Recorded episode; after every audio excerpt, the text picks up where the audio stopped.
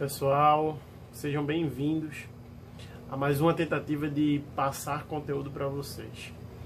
Né? Por esses dias a gente foi questionado a respeito de como poder resumir ou explicar de uma forma mais acessível o que seria ou como funciona uma constelação familiar. Né? Foi me questionado a respeito da literatura e pelo que eu percebo da literatura de uma forma geral, ela muitas vezes não é tão acessível para quem nunca vivenciou, quem nunca viu um processo de constelação. De antemão, eu digo para vocês que esse vídeo não é para alguém que não tem interesse em entender como funciona a constelação. Até porque a proposta do vídeo não é ser curto, é ser longo, porque é, resumir constelação em pouco tempo é uma tarefa um tanto quanto que homérica. Mas a gente vai tentar fazer isso de uma forma prática que seja fácil, né? E entendível, que isso é o mais importante. Vamos lá. Constelação familiar tem cerca de seus 60 anos, né? Ela foi desenvolvida por um ex-padre alemão, o Bert, né, que faleceu ano passado, né, e o processo do, do Bert é, começou a partir do convívio dele é, com os povos zulus né, no continente africano, no trabalho dele enquanto missionário. A partir do, do olhar para esse povo, o Helling percebeu que essa população, né, esses nativos, eles tinham uma tendência a ter menos problemas de saúde, porque eles tinham um movimento de cultuar a ancestralidade deles. Né, o Helling ele era formado, né, ele tinha uma base como um psicólogo, e a partir de um estudo, de um apanhado de várias técnicas, várias teorias, que ele desenvolve a constelação familiar. Né? São cerca de 13 teorias, mais ou menos, que envolve desde a é, terapia primal, terapia familiar, psicanálise, gestalterapia, é, inconsciente coletivo, fenomenologia, campo morfogenético, enfim, um apanhado de coisas que fazem com que a constelação caminhe atrelada à ciência e não apenas a algo que possa parecer holístico, místico, né? A constelação ela é baseada no que o Helling chamou na Helling Science, né? que pode ser considerada como a ciência do amor, mas que é pautada em ciência, no método de observação. Né? A técnica ela é desenvolvida e aprimorada a partir de sintomas. Né? Sintomas que são apresentados dentro do campo mórfico que fazem com que o constelador entenda o que está acontecendo e seja um grande tradutor da constelação familiar. Mas vamos lá três leis que regem as relações humanas, segundo o Bert, ou três forças ou três ordens chamadas também de ordens do amor que regem as relações humanas e que quando são violadas geram um problema sistêmico e uma necessidade de reorganização e de reestabelecimento da ordem. Primeira lei, pertencimento. É a ideia de que todos têm o direito de pertencer, de que todos fazem parte. Então, eu não posso selecionar as pessoas da minha família que eu quero que façam parte da minha família. Minha família, ela é como ela é e do jeito que ela tem que ser. Então, digamos que algum ancestral meu fez parte da Segunda Guerra Mundial, foi fez parte do campo campos de concentração e ele foi um nazista e eu tento apagar essa memória, né? A minha família tentou apagar essa memória da história.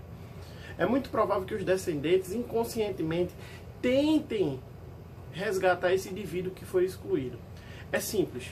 Imagine que a ideia de constelação é pautada em formatos de estrelas que representam determinados símbolos que são as constelações. Então, a constelação de Leão tem um aparato de estrelas, a constelação de Capricórnio tem um aparato de estrelas. Se a gente tira uma estrela dessa, a gente desnatura a constelação.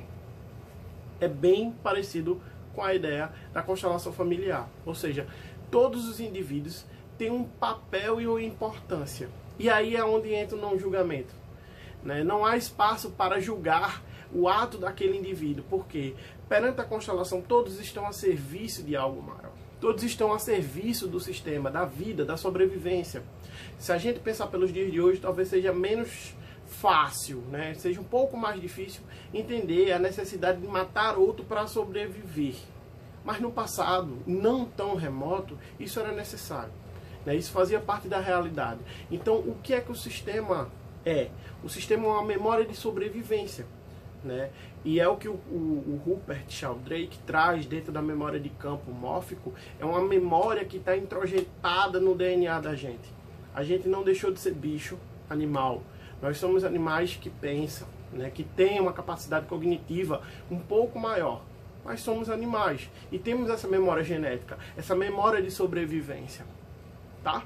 Então vamos lá. Pertencimento. Todos têm direito que pertencer. Se eu excluo alguém do meu sistema, os descendentes vão sentir uma necessidade natural de resgatar esse indivíduo excluído. Como é que isso funciona, Bruno? Né?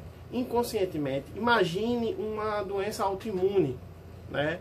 em que o organismo ele começa a se atacar, tentando atacar o que ele acredita ser uma célula estranha, ofensiva ao, ao corpo. Né? Então ele começa a se destruir. O, o, o, sistema ele faz algo parecido. Ele tenta trazer de volta o indivíduo que foi excluído. Como? Pegando os descendentes que têm uma aptidão natural para querer salvar a família, né? E pegando essa memória, essa memória de sacrifício, né, desses indivíduos e colocando eles a serviço. Então, é, se eu excluo alguém da minha família que foi um agressor por vergonha dele ter sido um agressor. Provavelmente a minha família ela pode ser vítima, né? meus descendentes podem ser vítima de agressores, ou é, minha família pode produzir novos agressores, porque a ideia é olhar para o problema, mas não é olhando para o problema através do sacrifício que a gente consegue restabelecer a organização. Quando a gente constela, e aí vem a ideia de fenomenologia, a gente traz para o consciente aquilo que estava no inconsciente. Ao trazer para o consciente o que estava no inconsciente, a gente de alguma forma sana né, a, a nossa necessidade de agir de forma inocente, servindo o sistema cegamente, e também abre um espaço para que a cura chegue ao sistema muito facilmente para frente, para os nossos descendentes, mas há também a possibilidade de resgatar uma memória anterior. Porque na hora que a gente faz esse movimento de se curar, o que é que a gente está dizendo para o sistema? Há uma nova possibilidade. Ok? Segunda lei, ou segunda ordem, hierarquia. Quem veio antes sempre tem preferência. Simples. Né? Se a gente pensar na vida prática da gente, é só a gente imaginar a fila do banco. Se alguém for a fila, isso é mal visto, isso gera um desconforto, isso gera um sentimento de afronta, de, de, desrespeito. E ainda digo mais, né? Se a gente pensar nessa ideia da fila do banco, a gente ainda vai ver que não existe um caixa prioritário para pessoas acima de uma determinada idade. Ou seja, o que é que a gente está trazendo com essa informação? A ideia de que os mais velhos têm prioridade, têm preferência. Os que chegam antes da fila têm prioridade e têm preferência. Nas nossas relações funcionam da mesma forma. Né? Os filhos nunca vão poder se igualar aos pais. Né? Essa necessidade de salvar os pais que os filhos têm, né? por querer se pôr em sacrifício no lugar dos pais, faz com que muitas vezes os filhos se arroguem e queiram ser maior. E no querer ser maior, gera uma desordem. No que gera uma desordem, gera um caos no sistema e vai gerar um problema de padrão repetitivo, tá? Então o que é que acontece? É importante a gente entender que todo mundo tem lugar. Seja quem chegou primeiro ou seja quem chegou depois. Cada um vai ter sua vez e seu momento. Essa é a grande lógica quando a gente trata de constelação familiar. O irmão mais velho, ele tem um papel e ele tem um lugar hierarquicamente superior ao irmão mais novo. O que não quer dizer que o irmão mais novo tenha menos importância quer dizer apenas que ele tem um lugar dele de irmão mais novo, inclusive com as suas benesses, né? Então a gente precisa entender isso e trazer isso para todo o contexto.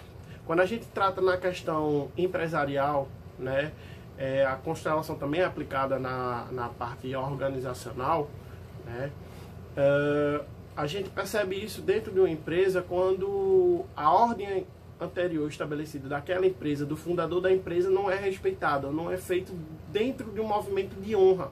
Essa empresa tem uma tendência muito grande, eu falei.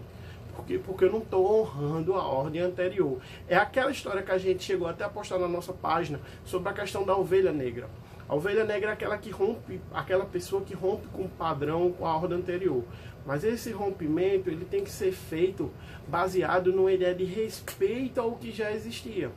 É como se você pedisse as bênçãos do que já prevalecia. E dissesse, olha, por favor, cede espaço para eu poder trazer algo novo. E quando você faz esse movimento, muito provavelmente em algum momento você vai conseguir essas bênçãos e vai conseguir com que a, a, o seu movimento se propague de forma bem ostensiva. Certo? Terceira lei, terceira ordem, é, trata da questão do equilíbrio entre o dar e receber nas relações. Todas as vezes que a gente dá demais, a gente sufoca, a gente fica como credor e a gente acaba por gerar a falência da nossa relação ou de nossas relações. Então é importante a gente entender que dentro das relações, os atos positivos sempre vão gerar uma compensação um pouco maior do que aquela que foi recebida. E quando eu falo pouco, é muito pouco. Isso faz com que o amor cresça. Então, uma relação em que uma pessoa se dá totalmente para outra, se coloca totalmente disponível para outra, né? Vai estar fadada ao fracasso, porque isso vai gerar um sufocamento, né? Isso vai gerar um peso para a pessoa que está recebendo e não obedece, como a gente imagina muitas vezes que está fazendo, né? E para aquele que, que recebe demais, fica uma memória de, poxa, a qualquer momento essa pessoa vai estar tá batendo na minha porta, vai estar tá me cobrando e eu não tenho o que dar. Né? Então é importante a gente ter esse equilíbrio. E esse equilíbrio também é repassado dentro da ideia de que quando algo ruim é, me é feito, é importante que eu busque a reparação. Mas essa reparação é feita um pouco a menos para que a ideia de vingança não perpetue. Então, se acontece algum malefício para mim, eu vou tentar e vou buscar uma compensação pelo mal sofrido. Porque todas as vezes que eu sofro mal e não busco a reparação, o meu sistema e o daquela pessoa se interligam. E isso vai gerar o quê? Nos meus descendentes, uma necessidade de reparação, porque eu violei a ordem do equilíbrio entre o dar e receber, e se eu não compensei, alguém lá na frente vai tentar compensar por mim certo? Hoje em dia já se fala numa quarta lei. Mas essa lei nada mais é do que dizer sim. Sim. Sim à vida dos seus ancestrais, sim à história deles, sim à sua vida e sim à sua história.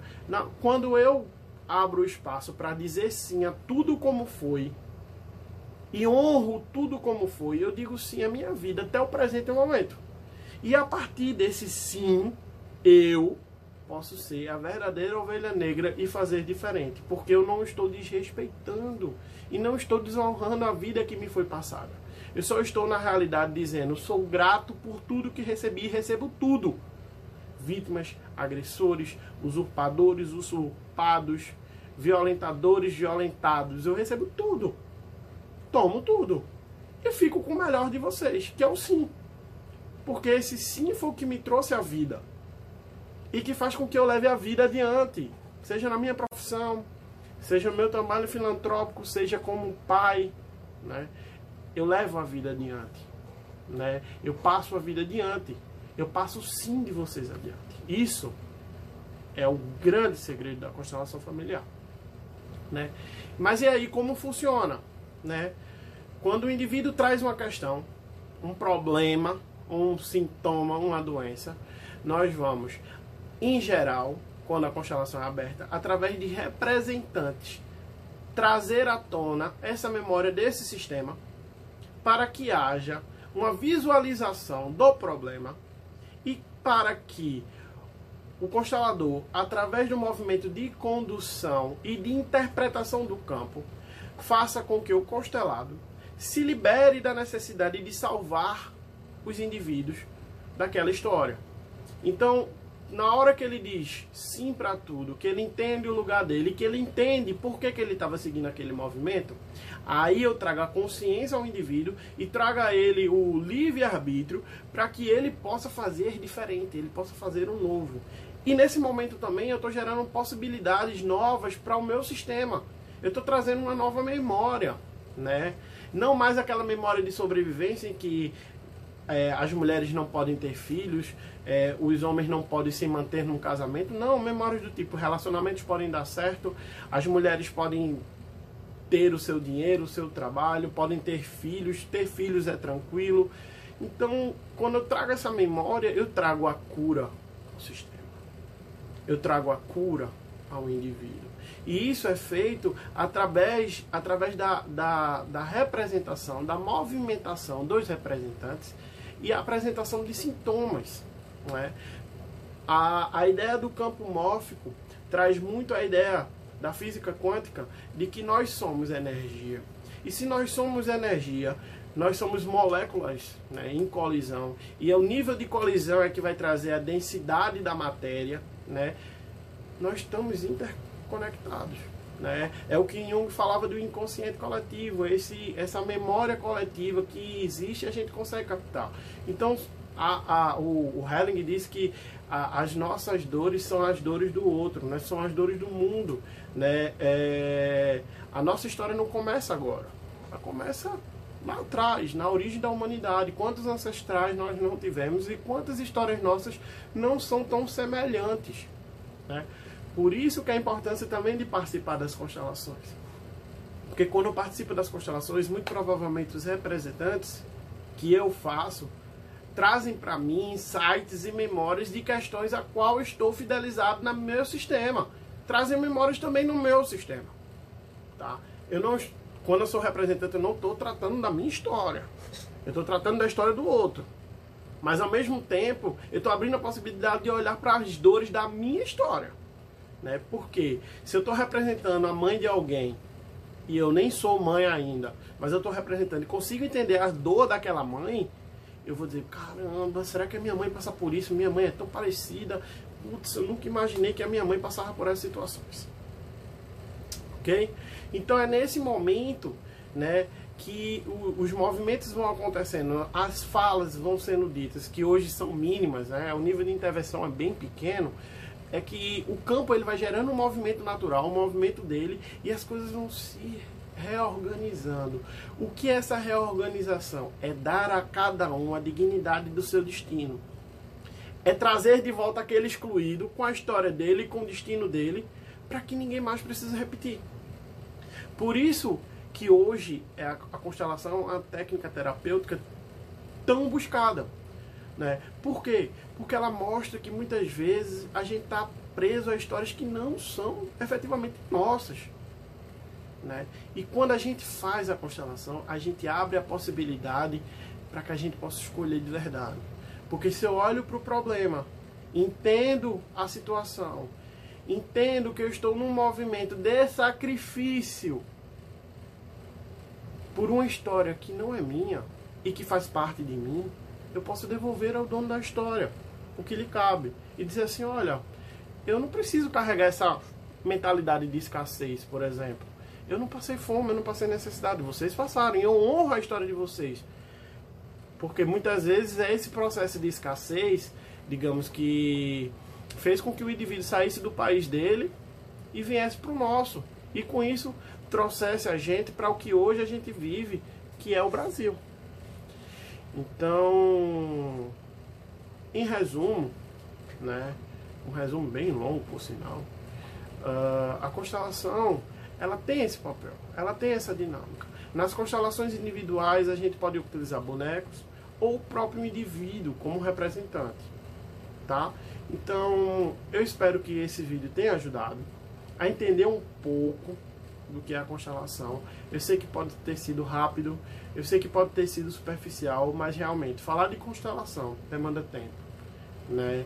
Demanda um curso que normalmente dura cerca de dois anos, ou como a nossa professora faz, um intensivo de 10 dias sem parar. Então, fica o convite, mais dúvidas é só falar com a gente, é só perguntar. Se não ficou claro, manda mensagem pra gente se você acha que esse vídeo pode ajudar alguém que você conhece, que está em dúvida sobre a constelação familiar ou não se sente seguro, envia para essa pessoa, tá? Vamos levar adiante essa técnica que traz tantas benesses e traz tantas ajudas para a gente, para quem representa, para quem está constelando, né? Para quem é o constelador, enfim, na hora que a gente olha e que a gente consegue fazer o mundo um lugar melhor, a gente está se beneficiando, tá? Espero que tenha ajudado vocês e qualquer coisa é só falar comigo ou com a Iana, a gente está aqui para ajudar. Abraço.